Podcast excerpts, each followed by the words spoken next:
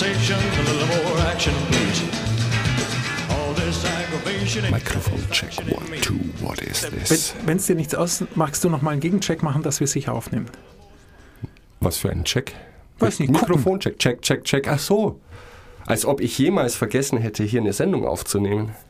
Ja, Mann, Mann, Mann. Dafür habe ich Workflows jetzt. Point and Tell und alles in Platz. Kann nichts mehr passieren. Sehr schön. Ähm, du hast gesehen, du kannst Karten für Avatar 2 vorbestellen. Nein, habe ich nicht gesehen. Weißt was sehr krass ist? Avatar 1 war 2009. Krass, oder? Stimmt. Es ist 13 Jahre her. Ich habe es gerade noch mal nachschauen müssen, weil ich habe mich gefreut und freue mich natürlich sehr auf Avatar 2. Was haben Dachte die die mal, ganze Zeit gemacht? Ja, was machen die? Also, aber es hat gereicht, weil es war, glaube ich, der, damals der erfolgreichste Film aller Zeiten. Mich würde mal interessieren, wie viele erfolgreichste Filme aller Zeiten es gibt. Ständig kommt ein neuer Film und ist dann der erfolgreichste Film aller Zeiten. Avatar war aber wirklich sehr erfolgreich, wie Titanic. Das hat jeder gesehen. Das sind so, das sind so Impressionistenfilme. Da kann sich jeder drauf einigen. Das ist krass, gell? Man kann Titanic. das zum Beispiel, ja. Ja, fand ich jetzt nicht so spektakulär. Ja, aber du hast ihn gesehen wie alle. Ich habe ihn gesehen Genau, wie alle. wie, wie alle. Ja. Genauso wie Avatar. Alle gucken sich Avatar an. Aber ich habe ihn im Fernseher gesehen. Das heißt, ich fließe nicht in diese Statistik mit ein. Erfolgreichster Film aller Zeiten. Okay, verstehe. Bei Avatar wurden auch noch DVDs verkauft damals. Gibt es DVDs noch? Bei mir zu Hause gibt es noch genug. Ja. Okay, also wenn nein, aber welche Laden, braucht. Wenn du im Laden gehst, gibt es da schon. DVDs. Ja, ja. Es Okay. gibt immer diese Sammler, ja, okay. die dann die Super Deluxe Steelbox haben wollen. DVDs. Ich verstehe es eh nicht. Bei, also, ja gut, früher, früher mussten wir, um was zu sehen. Mhm. Aber wie oft schaut man einen Film zweimal an? Das ist Die es. seltensten. Gibt es Videotheken noch? Nein, bestimmt nicht. Nee, oder? Nein. Es gab Also wenn, dann wären die genauso erfolgreich wie wir beide. Und die machen wahrscheinlich jetzt Podcasts über die guten alten Videothekzeiten. dass früher alles besser war. Die Sonnenstudio- und Videothekenbetreiber. Ja? Hör mir auf, hey. Ähm, es gab dann am Schluss so automatische Videotheken. Das war aber echt cool. Wo du wie aus dem Automaten dir die Sachen ausleihen konntest, DVDs. Die waren cool, so Mini-Automaten. Gab es aber auch nur kurz. Hat sich dann erledigt mit Netflix und dem Kram. Sehr krass. Ganze Branche gibt's nicht. Na, naja, wir wollen nicht. Ich wir wollen nicht jammern, wir wollen schimpfen heute. Wir wollen schimpfen heute. Ich habe mich schon so gefreut, als du gesagt hast, heute geht's um Schimpfen. Ich hoffe, du hast dich gut vorbereitet. Ja, Okay, da bin ich, ich habe noch mein großes Repertoire an Schimpfwörtern Da bin ich sehr gespannt. Äh, Mix, wir sind immer noch bei Juliane Marie Schreibers äh, wirklich sehr unterhaltsamen und guten Buch. Ich möchte lieber nicht eine Re Rebellion gegen den Terror des Positiven. Ähm, letztes Jahr haben wir schon, äh, letztes Jahr, habe ich letztes Jahr gesagt. Ach du liebe Güte. Ich kann alles rausschneiden. Das wird nie jemandem auffallen. Genau, bitte schneid das unbedingt raus. Ja. Wie stehe ich denn da vor den Leuten? Ähm, wir haben uns letztes Mal zusammen mit der Frau Schreiber schon sehr über das gesellschaftliche Diktat des Positiven ausgelassen und waren uns einig, dass es stimmt, dass wir aber es nicht so dramatisch sehen wie Sie, glaube ich. Also mir macht es nichts aus, wenn mein Duschbad ähm, Glücksbooster anschreit. ist. Mich anschreit, sei glücklich und nicht sei frisch. Ist mir nämlich egal. Ja, vor allem, du siehst das doch normal im Alltag auch gar nicht. Also wer liest das, was da drauf steht? Ja, gute Frage. Beziehungsweise mittlerweile sieht man es nicht mehr. Das war vielleicht das erste Duschbad, das so designt war, das noch ins Auge gestochen ist, aber mittlerweile ist ja überall nur Lärm. Es ist nur Lärm. Andererseits, also die Prosa, die da drauf steht, interessiert mich tatsächlich nicht besonders. Aber was mir gut gefällt, ist, dass die ähm, Unternehmen, die sowas an den äh, verkaufen möchten, ähm, einfach sich Mühe geben müssen, was das Design angeht. Die schauen alle wirklich fancy aus. Also die kann man sich fast als Skulpturen auf die Kommode stellen, ein Duschbad. So schön sehen die mit. Duschfedern. Das ist Wahnsinn. Ähm, wie geht's weiter bei der Frau Schreiber? Sie hat eben sich gegen das Positive ausgelassen und jetzt eben am Ende des ähm, ersten Kapitels ist noch mal was dran, was für uns interessant ist, nämlich Coaches. Ich weiß nicht, ob es da eine weibliche und männliche Form gibt, ob man da unterscheidet. Nein, glaube ich Ja, nicht. das ist ein englisches Wort. Coach Ja, ist ein Coach. Coach. Ähm, dann halten wir es genauso. Ähm, sie lässt kein gutes Haar an Coaches. Und zwar überhaupt nicht, weil sie auch sagt, das ist genau das gleiche ähm, Weichspülerei vom anderen Stern. Hm. Genau. Würde ich so nicht unterschreiben, ohne mich mit diesem Buch auseinandergesetzt zu haben. Ich denke, also ich würde jetzt schon mal unterscheiden, Coaches, in welcher Richtung. Ich habe gestern, jetzt habe ich gestern und du warst letztes Jahr dabei, was letzte Sendung. oh Gott. Hallo Chris, fangen wir nochmal neu an. Hallo Mix, grüß dich. Du jetzt, jetzt habe ich mich selber aus der Bahn gekegelt. Du, Coaches, nein, es ging um Coaches. Du hast letzte Woche, letzte Sendung. Habe ich mich über Waldbaden ausgelassen, ein ja. bisschen. So eine Art von Coaching würde ich tatsächlich der Autorin zustimmen. Das ist Quack, Quack, Quack. Aber natürlich gibt es auch, wir wollen uns ja alle in irgendeiner Weise weiterentwickeln meistens. Und wenn ich durch einen Coach was Neues lernen kann, dann nehme ich das gerne an. Da ist die Frage, was ist ein Coach? Weil ich glaube nicht, dass man von einem Coach was Neues lernen sollte. Weil dann ist es kein Coach, sondern eine Lehrerin oder ein Lehrer. Oder ja. eine Beraterin oder ein Berater. Also beim Coach, ich habe ja, ich habe das, ich habe da auch drüber nachgedacht, weil ich hatte einmal die Gelegenheit, ein Coaching mitzumachen und fand es sehr aufschlussreich für mich. Ich kann dir nicht sagen, ob sich nachhaltig, ob es einen großen nachhaltigen Effekt hatte, aber im Kleinen merke ich jetzt noch positive Entwicklungen. Die, was mich stört, und da gebe ich ihr recht, ähm, was sie so wahnsinnig nervt, ist ein klein wenig das wie bei den Duschbädern, dass es, wie du sagst, es gibt für Spaziergänge im Wald Coaches. Und es gibt für alles Coaches. Mhm. Und selbst wahrscheinlich das, das häufigste, was wir kennen, also den Business Coach, schon das ist eigentlich Quatsch. Weil, mal Hand aufs Herz, wenn du ein Coaching brauchst, dann hast du ja keine Probleme mit deinem Business, sondern du hast ein Problem, das sich halt auch in deinem Business zeigt. Oder in der Herausforderung, die dein Business mitbringt. Und dann sind es doch meistens Probleme, die Menschen mit Menschen haben. Also du meinst, Coach bezieht sich nur auf Persönlichkeit. Ja. Nicht auf Fakten. Ich glaube, also wenn man, wenn, wenn Coaching einen Effekt haben soll, dann bin ich mir ganz sicher, ganz sicher, dass es nur darum geht, menschliche Aspekte anzuschauen, sich denen bewusst zu werden und dort Veränderungen einzuleiten. Du, bei, man, man vertut sich mit dem Jobthema. Wenn du kündigst, dann kündigst du nicht deiner Firma sondern du kündigst deinen Vorgesetzten, deinen Kollegen, weiß Gott was. Okay. Aber du kündigst nicht deiner Firma. Also es ist immer, ich glaube, es ist immer eine, die, die größte und wichtigste Komponente bei jedem Veränderungsprozess ist das Menschliche. Und beim Coaching ist es genauso. Es gibt kein Business Coaching, es gibt ein Menschen Coaching. Und das ist, glaube ich, auch ein Fehler, den viele machen, weshalb Coachings oft so wenn ich, wie, Sie, wie ich Sie verstehe und Ihre Statistiken, ähm, wieso Coachings so oft schief gehen, weil die Leute es falsch angehen. Das Coaching ist wie jedes andere Projekt auch. Du musst erstmal dir klar machen, was ist denn das Ergebnis? Also was, ich bin, hab, sehe mich mit einer Situation konfrontiert, die mich unglücklich macht in irgendeiner Form oder mhm. die ich verändern muss oder wo ich äh, Skills brauche. Irgendwas. Also muss ich mir doch im Vorfeld klar werden, bevor ich ein Coaching anfange, was ist es denn, was ist die Situation, wie ich sie mir wünschen würde? Ja. Das ist eine ganz schwierige Frage. Und selbst das kann schon ein Teil des Coachings sein. Aber dann sind wir auch an einem Punkt, wo es eben um den Menschen geht, glaube ich. Und eben nicht ums, um ein Business oder um einen Waldspaziergang oder sonst was. Also, weil auch dein Waldspaziergang, da geht es nicht um den Wald, sondern da geht es einfach darum, ähm, vielleicht ein Verhältnis herzustellen zwischen seinem Selbstbild und dem Fremdbild, das Leute von einem haben, dass da die Glücke nicht allzu groß ist, was sicher gut ist für dein Nervenheil. Oder es geht darum, ähm, Unzufriedenheiten auszuräumen, die du vielleicht auf etwas projizierst, wie dein Job oder sonst was. Nur wenn du in deiner, in deiner aktuellen Position unglücklich bist und es verändert sich nur dein Job, deine Jobbeschreibung bleibst du unglücklich, da bin ich sehr sicher, weil du eben nicht nur mit dem Job unglücklich bist, sondern mit der Situation, die von sehr vielen Menschen gemachten Faktoren abhängt. Ja, aber trotzdem ist es okay, sich Hilfe zu holen, professionelle. Ich meine, ich glaube, der Unterschied ist schon, bleiben wir mal bei Waldbaden und Coaching. Ich kann mir vorstellen, dass die Autorin kritisiert, sich aus bestimmten Situationen, Empfindungen von Menschen einen Vorteil durch so ein Coaching, nämlich monetären Vorteil zu verschaffen und zu sagen, ich sehe irgendwie ein Bedürfnis da draußen und da biete ich jetzt was an. Das finde ich jetzt auch nicht so toll, weil es das Problem dieser Menschen nicht löst.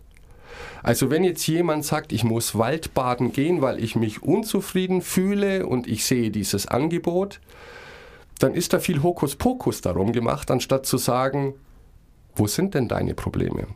Und wir müssen vielleicht an ganz anderen, tiefer liegenden Dingen arbeiten, als jetzt zu sagen, ja komm, gib mir 500 Euro, ich gehe zwei Stunden mit dir in den Wald und dann geht's dir gut. Sowas ist Hokuspokus und eigentlich schon Betrug. Aber wenn jemand jetzt Schwierigkeiten hat, in die Öffentlichkeit zu gehen, zum Beispiel Ängste oder so hat, naja, wie soll er die loskriegen ohne professionelle Hilfe? Und ob man das jetzt Coaching nennt oder Psychologie, Psychotherapie, keine Ahnung. Die Idee ist aber richtig, meiner Meinung nach. Das ist schön, dass du sagst. Also wir müssen wahrscheinlich schon noch unterscheiden zwischen einem Coaching und einer Psychotherapie.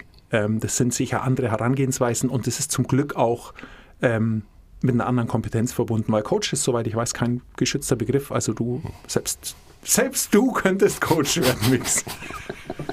Nein, ich will, ähm, natürlich, du wärst sicher ein fantastischer Coach schon allein, weil es Spaß macht, mit dir was zu machen, aber ähm, da müssen wir vielleicht noch unterscheiden. Wobei, und auch da tut sich, oder geht die Autorin vielleicht nicht weit genug, denn es kann schon sein, dass wenn du rechtzeitig in ein Coaching gehst, es vielleicht verhindert, dass du irgendwann psychologische Betreuung brauchst. Okay, Jetzt ja, mal natürlich. übertrieben Ja. gesagt, weil leider ist ähm, Schmerz, der, der, der einen zum Coaching treibt, ist wie Zahnschmerzen. Die fangen auch erst mal milde an, waren aber immer schlimmer, wenn du nichts unternimmst. Also Mhm. es könnte schon sein, dass es auch schon eine etwas prophylaktische ähm, Wirkung hat für deine Nerven- und Geistesgesundheit.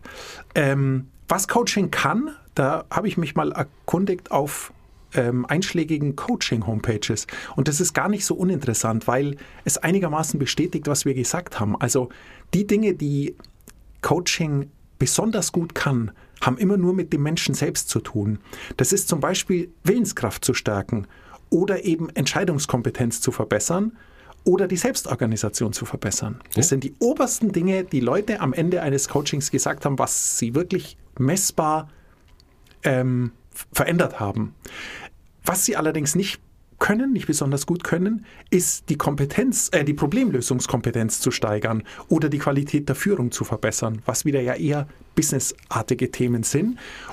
Ähm, und vielleicht, wenn man sich nicht verändern kann, ähm, halt eben schwer oder so sehr mit der Persönlichkeit verwurzelt sind, dass man über einen Coaching-Prozess, der meistens ja relativ kurz und eingeschränkt ist, wahrscheinlich nichts tun kann.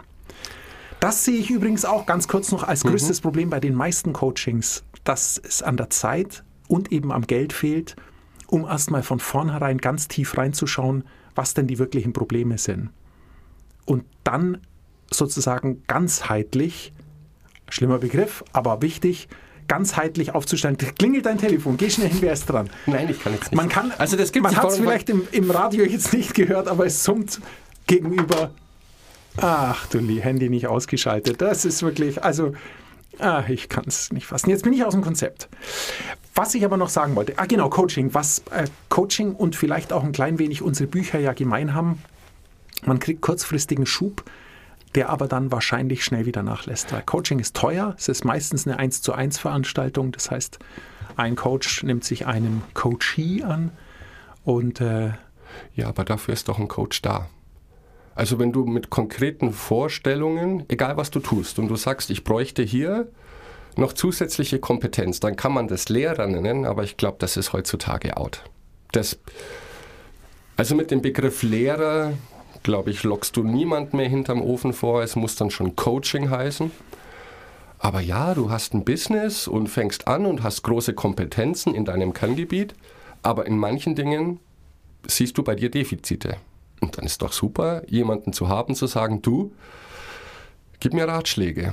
Oder was ist deine Erfahrung? Schau dir das mal an, mache ich das richtig? Jetzt nicht deine Kernkompetenz, sondern du bist gewachsen als Unternehmer, Firma immer größer und hast dann plötzlich mit vielen unterschiedlichen Menschen zu tun, tust dich damit vielleicht schwer, hast Probleme, Menschen zu kündigen, bist nicht hart genug, wie auch immer. Und dann kann man ja sagen, okay, gibt es da draußen Tipps und Tricks, wie ich an mir arbeiten kann. Oder vielleicht auch gar nicht, um die Kompetenz zu verbessern, sondern nur, um mit dieser ganzen Geschichte leichter umzugehen.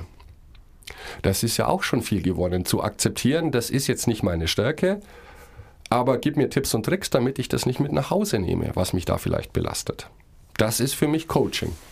Ja, das ist es auch. Und das ist auch die Definition von Coaching, ist eben, dass man ähm, kurzfristig angelegt Probleme oder Schwierigkeiten mit jemand anderem leichter bewältigen kann. Das ist der Deal.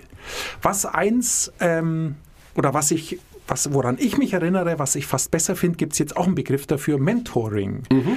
Ähm, ich kann mich erinnern, als es mit meinem Business losging, da war ich total grün hinter den Ohren, selbstverständlich, und hatte das gigantische Glück, dass ähm, in der Zeit bei uns ein ehemaliges Kasernengelände aufgemacht wurde und es dort in dem Kasernengelände einzelne Räume zu mieten gab. Das war für mich super. Als Mini-Startup mhm. ähm, hatte ich dann ein Büro, 20 auf 20 Quadratmeter, ähm, was ich mir leisten konnte.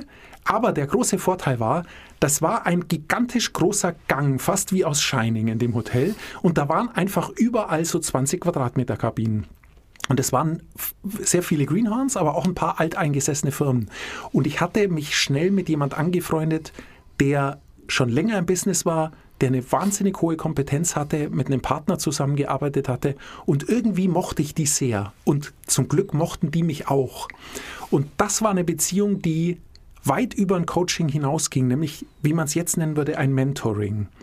Und das ist das Anstrebenswerteste, was man allen nur raten kann, die in etwas wo Entwicklungspotenzial ist, Unterstützung brauchen. Das war das Beste, was mir passieren konnte, weil ich. im Gegensatz zum Coach, wo man sich eine Stunde zusammensetzt und dann halt 60 Minuten redet, waren die mehr oder weniger immer für mich da. Ich wollte denen nicht auf die Nerven gehen, nur ja. wenn irgendwas war, bin ich einfach schnell zu denen rüber ins Büro, habe gesagt, Leute, das und das, was würdet ihr tun? Und dann haben die mir geholfen, und zwar bei allem. Und zwar über Jahre. Also das war vielleicht, im Endeffekt war es ein dauerhaftes Coaching, das mich außer hin und wieder meiner Pizza nichts gekostet hat, aber das allen Spaß gemacht hat anscheinend und mir natürlich wahnsinnig viel gebracht hat, weil da von alten Hasen was zu lernen, denen du vertrauen musst natürlich und wo du auch weißt, die wollen dich nicht übers Ohr hauen, das macht es so schwierig, einen Mentor zu finden natürlich, weil es einfach eine sehr persönliche und sehr langfristige Sache ist. Aber das war das Beste, was mir passieren konnte. Also das ist was, wenn, wenn es die Möglichkeit in irgendeiner Form gibt, dass man aus einem ähnlichen Business jemand findet, der einem wirklich helfen möchte, was nur persönlich geht, weil du man kann es nicht bezahlen, es ist unbezahlbar. Ja. Das ist echt die Königsdisziplin, wenn sowas klappt. Hatte ich viel Glück damals, war richtig gut.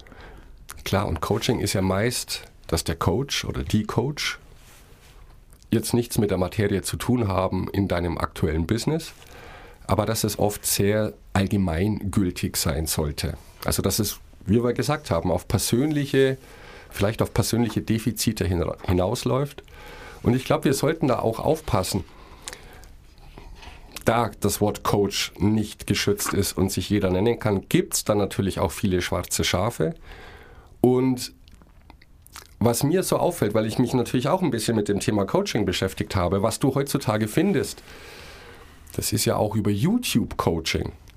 Ähm, die sehen oder definieren ein Problem, das jemand hat und bieten scheinbar Lösungen, aber die natürlich nicht wirklich eine Lösung sind, weil das geht ja eigentlich nur persönlich, weil jeder Mensch ist anders, sondern in eine Richtung gehen, ähm, ich habe da dieses Beispiel ge gefunden, wenn du dich jetzt zum Beispiel nicht wohlfühlst in deinem Körper, du findest dich zu klein, zu dick, zu groß, was weiß ich, zu schmächtig, ähm, ist das natürlich ein, ich nenne es jetzt mal Persönlichkeitsproblem von dir. Und jetzt gibt es wahrscheinlich zwei Ansätze. Ich mache ein Coaching zu sagen, du fühlst dich zu dick, ich coache dich, damit du abnimmst.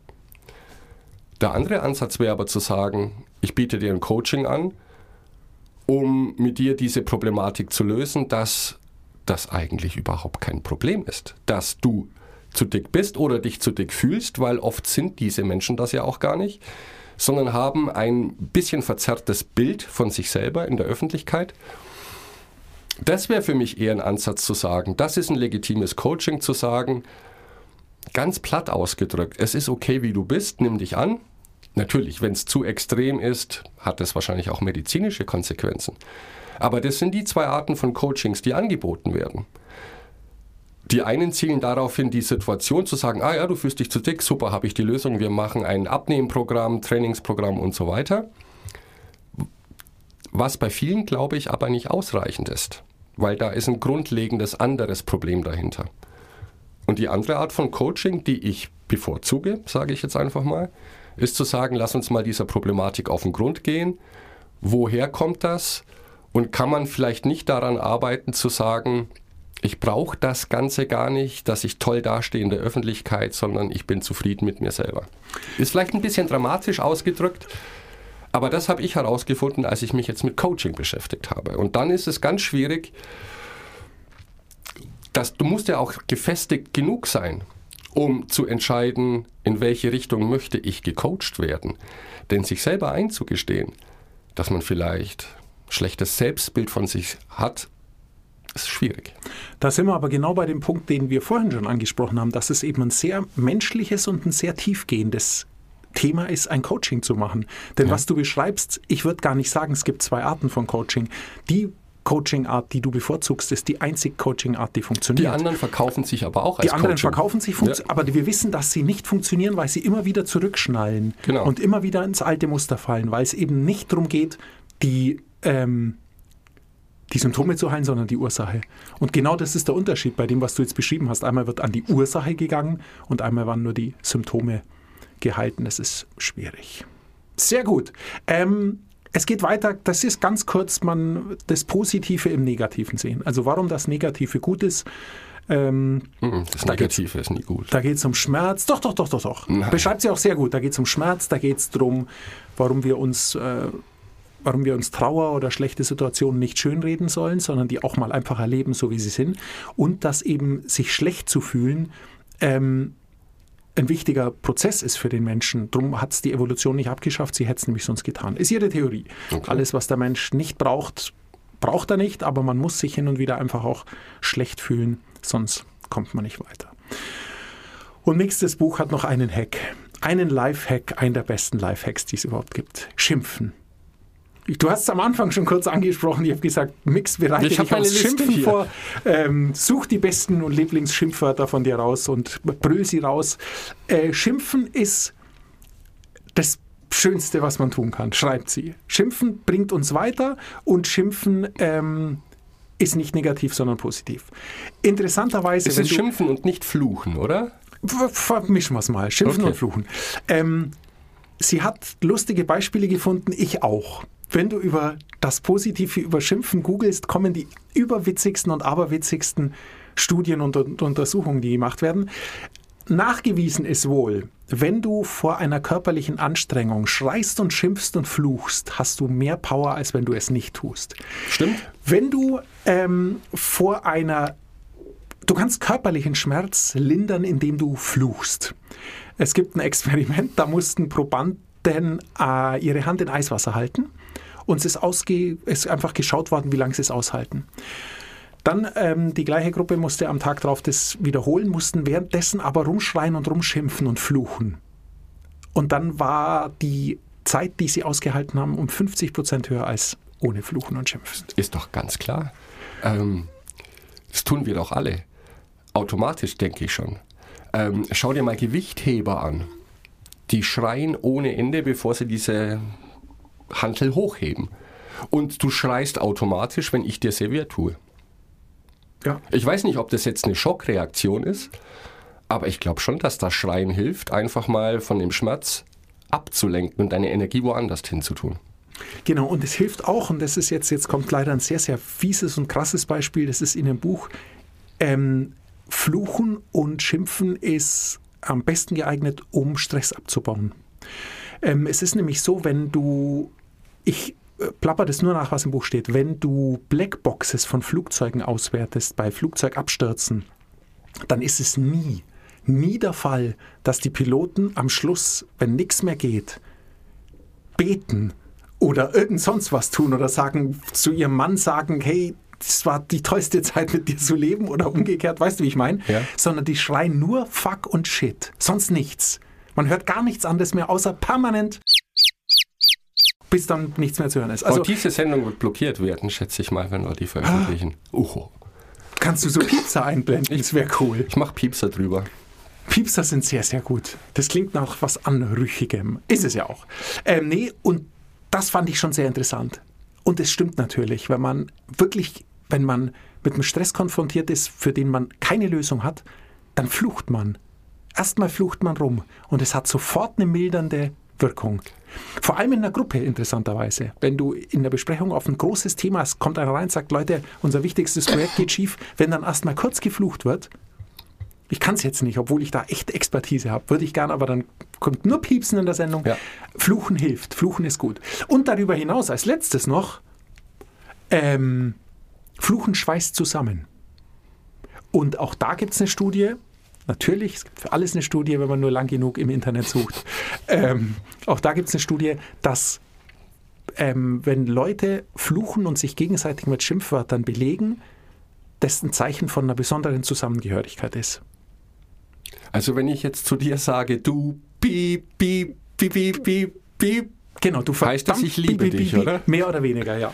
Wenn das in einem. ich probiere das mal. Wir probieren es aus, aber nein, das ist tatsächlich so. Also, wenn in einer freundschaftlichen Runde die Leute sich anraunzen, ist es ein eher gutes Zeichen dafür, dass die sich einfach sehr gut verstehen, Ja. dass die ihre gegenseitigen Grenzen kennen und dass die auch eine, eine Humorbasis haben, die sehr ähnlich ist. Jetzt habe ich eine Idee. Schieß los. Fluch- und Schimpfcoach.